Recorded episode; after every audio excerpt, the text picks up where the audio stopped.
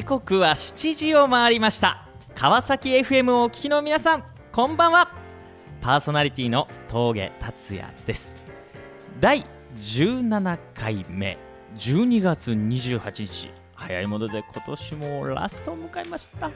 峠達也のラジオ新四録この番組は経済界スポーツ界医療界などさまざまなジャンルで活躍する方を毎週1名ゲストでお招きして人生の分岐点や心に残る言葉などを紹介していただくそんな内容です。いわば人生の道しるべをちょっと先を行く先輩方に教えていただきながら自分も含めリスナーの皆さんも一緒に成長していけたら素敵だなとそのように考えました。それでは1曲目。山下達郎さんの「風のコリドー」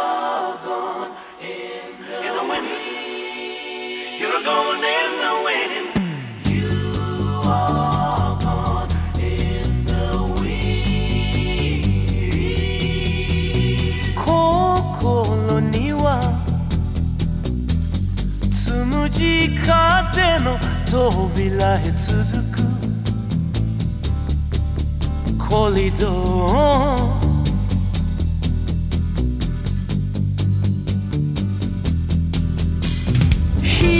日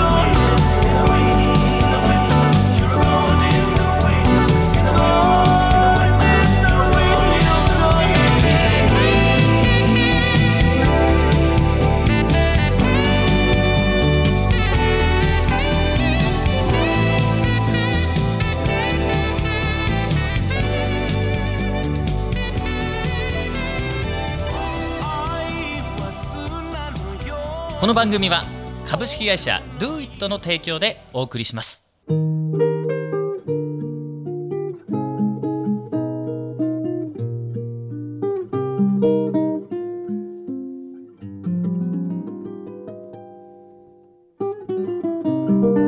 それでは本日のゲストの方をご紹介しましょう。すごい方が来てくれましたよ。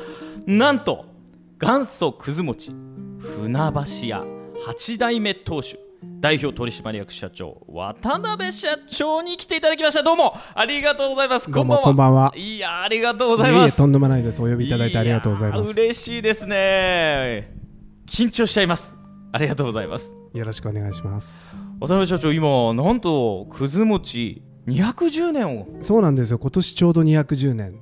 おかげさまをもちましてありがとうございます。すごいですね。今ではなんと1万6000人の新卒採用そうなんですね。ねエントリーがこう募集されてると聞はいなんか人気企業になっておりまして。すごいですね。その秘訣は何なんですか？楽しくおかしく社長がバカだからじゃないいやですか。いやいやいやいや。でもね本当に社長がいつも楽しそうですよね。そうなんですね。やっぱりそれが伝播して楽しい会社なんじゃないかって多分外から見てもそう思われてるんじゃないでしょうか。えー。あのどうでしょう？こう社長業ってね、うん。もうなんか僕のこう小さい頃から見てきた社長業のイメージ。はい。なんか社長ってこうやっぱりしっかりしてなきゃいけないとか、うん。こうしなければならないみたいな僕はイメージ像が結構あったんですけど、はい。はい。社長がこう何かこう決まり事とかうん。社長ってこうあるべきだなみたいなところっていうのは何かお持ちだったりするんですか？あのそもそも社長というかその組織自体が昔ピラミッド型でしたよね、上からの指示系統でこう、下は言うこと聞いてればいいやみたいな、余計なことすると足すくわれるみたいな、うんうん。そういう組織ではもうダメで。あダメ。うん、今はどちらかというとその円形の形っていうかな。あの例えば例えると、ううん。ん、オーケストラみたいな形。真ん中に社長という指揮者がいて同じ目線で、えまあ、劇団員を見ていると。えうん。でいろいろな楽器があるじゃないですか、ええええで何人かいますよね。うん。でその調律がちょっとでもおかしいとみんなでこう助け合えるような、うん。で、まあ、社長はですねビジョンというかこういう曲を弾きますよ。はいはい。で指揮はこんな感じですよと。はい。トーンはこんな感じですよ、っうん。ていうのだけ示してはい。あとはみんなが作っていってええ。それがずーっと一つの音になっていくとシンフォニーを奏でると。そんなような組織にしていかなくてはいけないのでうん。社長とはっていう今までのあり方昭和のあり方がちょっと変わってきてる、うん。ん、だからといってボトムアップだけを求めてもいけないし、はいはいまあ、同じ平行線のところに、ええ。まあ、同じ人間としてうん。ただ社長業をやっていると、うん。社長業っていうのはビジョンを見せてあげることですよ、あのなるほど。ビジョンを見せてビジョンを見せる。あの僕ははい終着駅の絵はがきって言ってるんですが、はいはい。まあ、ゴールがどんな絵を描けるのとうん。いうことなんですね。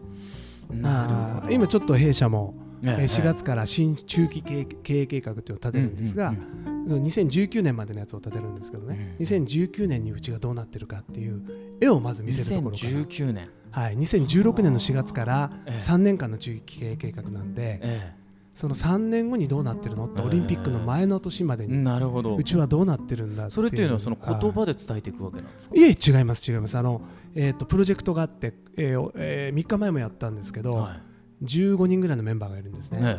え若い子だと3年目ぐらいの子も入ってるんですえが、うんうん。その子たちも一緒になって経営計画を立てるんです。よはあなるほど。そうなんです。だから、あのみんなでワイワイワイワイ上げてってですね、まあうんうん、これから起こるピンチとチャンスはどんなものがあるのか、ん。弊社の強みと弱みはどういうものがあるのか、うん。そういったことを全部出してって。いやこれは面白そう。でワイワイガヤガヤやりながら、えはい、でみんなに決めさせてます。はい。あのなんて言うんでしょう。こううん。いわゆるその先ほどのピラミッドの構造からこうオーケストラの構造にこう変化していったと、はい。でそういうことに気づかない経営者もいらっしゃるじゃないですか。ね。気づく経営者もいらっしゃる、はい。こうお多くはこうよくこうピンチがチャンスとかっていうような言い方をして、は何かこう分岐起点があって、うん。それをきっかけにこう変わっていく人とかっていると思うんですけどはい。社長の場合はこうどういうところとこう気づきがあったりだあとか？のやっぱりそういう時期がありました。ピラミッドで。あの私もともと都市銀行員都市銀行に働いてたので、ね。それもバブルの時やってましたから、社長のその使命というのはうん。利益を上げることだと思い込んでましたから、うんうんうんうん利益を上げるのが経営の目的と。はい思って会社に入ったんですね。はいはあそれ違うなと、い違う。うん。ええ。利益は結果ですね、うん。ん、か、えーもっと言うとですね次のための準備金というか、うん、よくあの三方よしって言い方をねうんあの書道で言いますよね、ええええ。あの近江商人の。はい。買い手よし売り手よし世間よし、はい。でまあ、えー売り手っていうのは社員ですよね。うん我々ですよね、これが良くないといけない。お給料が上がらないといけないし、はい。で売り手は、えー売り手のために、えーいろいろなサービスを、うん。お客様のためにサービスを提供しなきゃいけないですよね、はいはい。でそういったことによって売り上げが上がって最後、まあ、社会還元あの税金もそうですし、うん。納税もそうですし、うん。それから社会貢献も含めてそうですし、それを全部するためのうん。準備金が利益だよというふうに思っておかないといけないです。だから最終的に、えー我々がやるべきことをやっていると利益が出てくると。うん。じゃあやるべきことは何かと言ったら会社の目的というのは社会から必要とされる企業を作ることなんですよ、なるほうん、社会性のある仕事をするということです、どなるほど。はい、でこれをずっと愚直にやっていくとうん。最後利益が出てくるんですよ。ほっといても。ほっといてもです。で昔の人は言ったんですね。あの千義氷って言葉があるんです千が先に義があって、うん。後に利があるという言葉があるんです、うん。千義氷という、まあ、これがやっぱり一番時代が超えても大切な言葉かなというふうに思うんですよいやねすごいな。あ、これはこうなんだろう。深く学んでますねこれね。いえいえもうそんなことないですけどーありいがとうございろいろとね。なんかこう、はい。あれですか？こう日々日々はい。こう経営をしながら、はい。あのー社長の場合ねフェイスブックもやられたりだとか、はいええまあはいいろい。ろねあの情報発信僕も見てますけれどもあのこうあんアンテナってどういうところにこう立ててたまあ、いろんなところにあります。あの昨日も実は「スター・ウォーズ」の最新作を見てきたんですけど、そうなんですか、うん。ええええ。あれはすごい哲学ですね。哲学？哲学成功哲学？えーもう成功哲学。で特にですね、ええ。あの見るにあたって久しぶりにあの DVD でですね、はい。前作ん。すべてエピソード1から6までを見直しをしたんです、はいはいはいはい。で直結な特に456のエピソードですよね、あの中にもいろんなヒントがあって、例えば先ほど言ったピラミッド型の頂点に立つ社長っていうのは、はいはとにかく未来ばっかり見ちゃい見がちなんですね、でこうしなきゃああしなきゃっうん。てことばっかり考えると、うん。不安とか恐れがどんどん出てくるんですよ。出てきてますよ。ね。え峠出てます。出て出てます。か そうするとねダークサイドに引っ張られる。なるほど。なるほど。ダース・ベイダーになっちゃいますよ。なるほど。でダース・ベイダーになっちゃうとどういうことがあるかっていうと、はい。ちょっとピンチがあると人を切ろうとするんですよ、なるほど。やばいやばい。そうなんです。だからヨーダがねエピソード5で、はい。あのルークに言うんですよ。修行してるルークに、はい。お前はダメだと。うん。地に足がついてないと。ほ言うんですよ。それは未来ばっかり見すぎだと、うなるほど。うん、未来ばっかり見ていると、ね恐れが出てくると。うわーなんかちょっとこう今までと真真逆のこう成功哲学を聞いてるような。であのあの洞窟の中に行けと。うん。でルーク入っていくとねなぜかダース・ベイダーがいるんですよ。はいでうわーって言ってその首を切るんですけど、はい。切った首が自分だったっていう。自分との戦い。自分との恐怖との戦い、なるほど、まあ、あのシーンが一番好きです。だかうら経営者っていつもそういう、状態。だから、えー今を見ないで未来ばっかりを見ていると、うんはい。どうしても恐れが出てくる。うん。不安が出てくる。うん。そうすると自分の心の中にダークサイドが出てくるんですよ。なるほどちょうど「なるほスター・ウォーズ」見たばっかりなんでこんな話あのさいやあのでも確かにそうですよね。ありません？そういうこと。ありますよ、ね。四六時中あります、ね。うん。だからそれが経営者がうやっぱり恐怖クラブのプラチナ会員だって言われるゆえんなんん、ですよ。なるほど。はい。じゃあ逆にですよ、はい。逆にじゃあええ。この今を見て、はい。じゃあ今が良くないとするじゃないですか彼、はい。その場合どうしたらいいんですか？良くない例えばその今が良くないというと例えばじゃあ今は、えーじゃあ経済的にはあんまり良くない。あそうした場合ほとんどの人はバタバタ何かしなきゃ何かしなきゃってます？まずはね瞑想するといいです。あなるほど。自分がな何者か？はいはいはい。自分の価値は何なのか？うんそしてなぜ今うまくいってないのかっていう内観できないといけないんです。それをしないで最初にそれをしないでえ手段ばっかりに行くから余計苦しくなるんです。なるほどなるほど、はい。我は何か我の使命は何か。なるほど。そういう意味では、はい一度自分の中身もこうちゃんと今ここを見ましょうよと、そうしないとジェダイになれないです。な それでは一曲いきましょうか「スター・ウォーズ」サントラより「王座の間」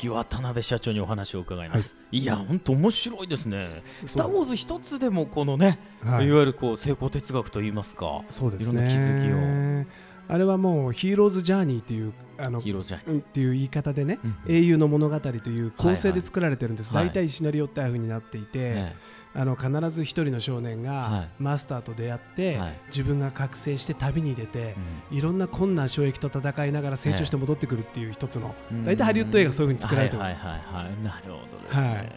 その社長とこういろんなこうねライブ行かれたりだとか、ええそうですね、ねいろんなところにこう学びも行かれたりしてますけど、は常にやっぱりこう頭の中は何なんでしょう？こう経営のこととかどどういうことを考えられてるんですか普段？あのもちろん経営のことも考えてるし、もう会社離れると徹底的に遊ぶっていう、うん、徹底的に楽しむっていう。すごいバランスがいいですよね。そうなんですよ。やっぱり切り替えないと、うんどうしてもやっぱり中小企業の経営者なんていうのは、もうしかあの視野が狭くなっちゃうんですね、うん視野が狭くなるとどうなるかっていうと、うんうん周りが見えないじゃないですか。確かに確かに。そうですね。前前だけど、うん、180度見えないんですよ、はいはいはいはい。とどうなるかっていうと、うん。やっぱりね環境のせいとかにしたくなってきちゃうんですよ。なるほど。やっぱりなんか景気が悪いんじゃないかとかね、はいはいはいうん、この210年続いてきたこの会社のはい8代目ということってこういろんなプレッシャーとかどうだったんうんですか、逆にね勇気というか、まあうん。あのー、100 210年も続いてるってことは、まあそれこそ関東大震災あったし2つの戦争あったし、はい。オイルショックもあったし ね、この前の湾岸,、湾岸のあの地震もありましたでしょ、東日本の。はってことはそれでも潰れないってことは、い210年やってんだから何来ても大丈夫だろうってなるんですよ。うんなるほど。プレッシャーっていうよりも、えまあなんとかなるだろうみたえいな、はい、うん多少デコボコあっても、うん。ちゃんと使命を持った企業っていうのは社会から必要とされているので、なるほどですね。全くあのなくなることないだろうと、いうふうに思ってるので逆に自信にしてくれてるかなというふうに思いますね。こう時代ってこういろいろこう変化していくじゃないですか、そんな中でこう会社として変えていいものと、うん。変えちゃいけないものとものみたいなものってこあるかなと思うんですけど、変えていけないものはねもうたった一つですよ。例えば、うん。教会とか神社ええ。お寺何百年何千年って続いてるじゃつないですか。いてますね、焼き討ち食らおうが、うん。うん。いろんなことあってもですよ、なんで続くかって言ったら、そこに思いがあるんですよ、うんそれぞれの教えがありますよね、はいはいはい大切にしなきゃいけない。企業で言えば経営理念です。よはいはいはい。はい、うん。その企業の目的ですね、うんうん。うん、何のためになぜこの会社が存在するのかといううん。その企業理念です。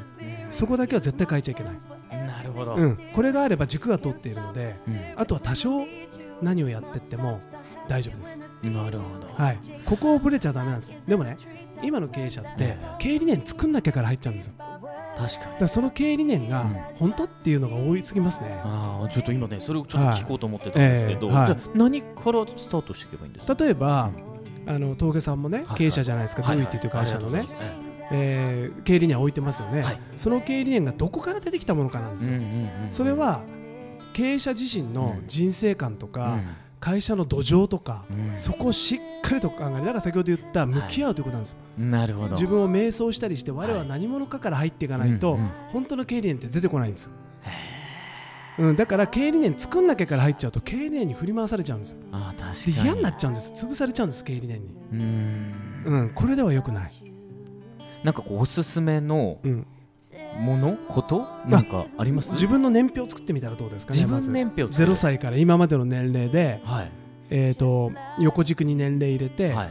縦軸にはい。プラス100マイナス100って入れて、で何歳の自分とかこの時こんなことがあったってええこういう、ええ一番高い時100自分の気分のこう波線を作ええってみるといいんですよ。気持ちのモ気持ちのチベーションみたいなそうですものでいいんですか？でこの時何があったから高かったか。そうそうそう何があったかマイナスだったか。ええ面白マイナスの時ってもう永遠にマイナスのような気がするけれどもはい。必ず浮き上がるじゃないですか。はいはいはいはい。であ浮き上がった時にこれがあったから浮き上がれたってこと多くないですか、そうですね。そうなんです。必ず成長する時ってうん。へこむんです一度。うん。トランポリン飛ぶ時一回へこむでしょ。はいあれと同じなんです。うん。だから必ず飛躍する前って沈むんですよ。いいことが起こる時って必ず前に障害が起こります。なるほどですね、はい。これって非常に重要なんですね。なるほど。でこう年表をこう書いていきながら、なんでしょう？自分の中のいわゆるそのパターン化というか。そうそうそうそうそう。うんうんうん。でなぜこの時にこういう心理状態になったのか。と。それが自分史でねで自分がどういう人間か見えてくるんですよ。じっと見てると。いやこれ面白い。だからね。自分はドゥイットで何を社会に残していきたいか。発信したいのか残したいのか、うん。っていうのが浮かんでくるんですよ。それが経営理念です。はい。まあ、今回ねあの、うん。自社でこうサプリメント開発させてそもらったりなぜですかってことです。そう。やっぱそうだったです、ですよ。ええやっぱ自分の父親のこととか母親の病気のこととかそういうのが出てきたんですそうなんですよこれは強いですよ。ここから出てくる経営理念っていうのはうんうん。本物なんですよ、ええだからこれをじっくり2日でも3日でもいいから、はい。できれば自然の中に身を置いてね、はい。ちょっと東京離れて、はいはい。僕なんかはいつも、はい。あの伊豆の山奥入っていっちゃうんです。断食道場しに行きながら、え断食の中えではい思い浮かんだりとかそういうことがあるんです。すごい、今今後ねこれから社長が、あのー目指されている、はい。はい。そのビジョンとか、はこういうことをこう必ずもう成し遂げるぞと。い、はい。そういうこうビジョンみたいなのってちょっとお聞かせいただいえーっとねたくさんあるんですけどね、うん。うん一つはそのくず餅って発酵食品なんですね、はいはい。450日発酵させて3日で食べるんです。はい。非常にセミのような儚いお菓子なんです、うんうんうん。でもこれこそがね江戸のまあなんていうのかな潔さとか儚さとか美徳とか粋なんでしょう。なるほど、はい、これをだから絶対にまず崩さない。はい。ということが大切なんですけれども、実は最近ですねその樽発酵させてる樽の中から、はい。その成分を調べたんです、ほうほうほう。そのにあのある国の機関で調べたら、はい。乳酸菌が13種類もいたんですよ、ええ。すごいですね。え、え。でその中に免疫力を上げるやつがね何個かいたんですよ。免疫力を上げてくれる、はい、はいはいはいでそれのそれを一つ取り出してええ。同定してね培養して医療用のサプリメントを作ったんですよ。でこれを今度一般向けを作っていくとはいはいはいはい。いうことで、はい。いずれですねそのまあ200年企業といえどもね、うん。そのくず餅屋さんからそういう健康の提案企業へちょっと変身させていきたい。いプロバイオテックス企業へ。ですね、はいええすごい、はい、特に来年というのは、ね、あのー成長する年なんですね。日日の絵の猿ですよね。でこの年っていうのは例えば60年前はそのもはや戦後じゃないっていうのが経済白書で出された年。はいはいはい。でこれを機会にはい。高度成長がより加速していった時代なんです。だから熟成ではないんです。熟成前の成長段階です。なるほど。だからうちの会社もえ今熟成前の成長段階です。210年経ってもなお。えすごいだから新しいその分野っていうのはこういうものを残してくれたわけですよね今まで。なるほど。今まで分からなかったうんです、うん。でもこれが腸内フローラ最近すごく研究されてるじゃないですか、はいはいはい。でまさにここにドンピシャなんですよ。だからこれが自分の使命だと思ってます。いやワクワクしますね、ワクワクするんです。社長もうね、皆さんにねお見せしたいぐらい若いんですよリスナーの皆さそうですよね。よんく言われめちゃくちゃ若いんですよ、はい。本当に見た目。もう決して50代を。51には見えないですね。いや本当にびっくりでしょ。いつも30代って言われまでしょうね、はい。はい。ありえない。本当にすごいなと思います、渡部さん、はい。ありがとうございました、ええすいません。それではもう一曲はいいっちゃいましょう、サザンオールスターズでラブアフェア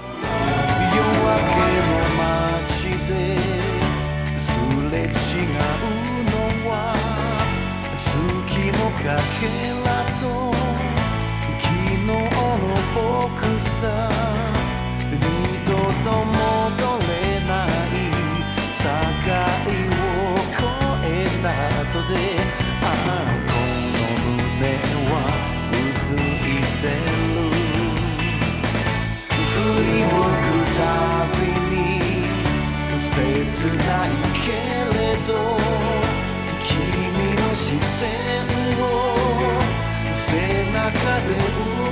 star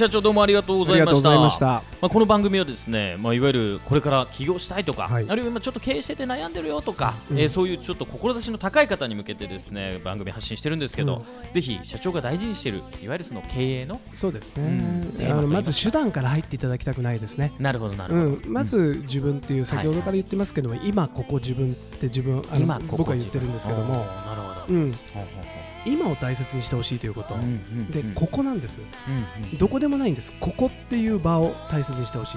ここであの今、うんそして自分自分自身を見つめてほしいんです、なるほど、我は何者か、そしてこの会社は何なのか、そこから入らないでえ手段とか計画とか施策ばっかり入っちゃうと、やっぱりブレてきてしまう、なるほど辛くなって自分を追い込んで、うん。何度も言ってるけどダークサイドに自分が入っていくんですよ。その変化がありますから、はい。そうならないようにまず自分という軸を見さ見失いでいただきたい、なるほどなるほど、はい、そういうふうに思います。なるほど。じゃあ今ここ自分を大事に、はい、ぜひはい。頑張ってくださいということで、そうですね。聞きました皆さん、はい。素晴らしい勇気づけの言葉でした。本日は210年のねこの元祖くず餅船橋屋の代表取締役渡辺社長に来ていただきました。峠達也のラジオ新記録いかがだったでしょうか。また来週お会いしましょう。渡辺社長ありがとうございます。それでは皆さん Do it!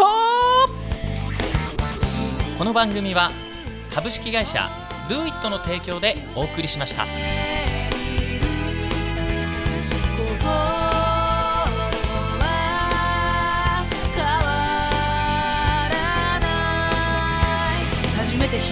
たの音戸惑いながらステージの上あのときめきは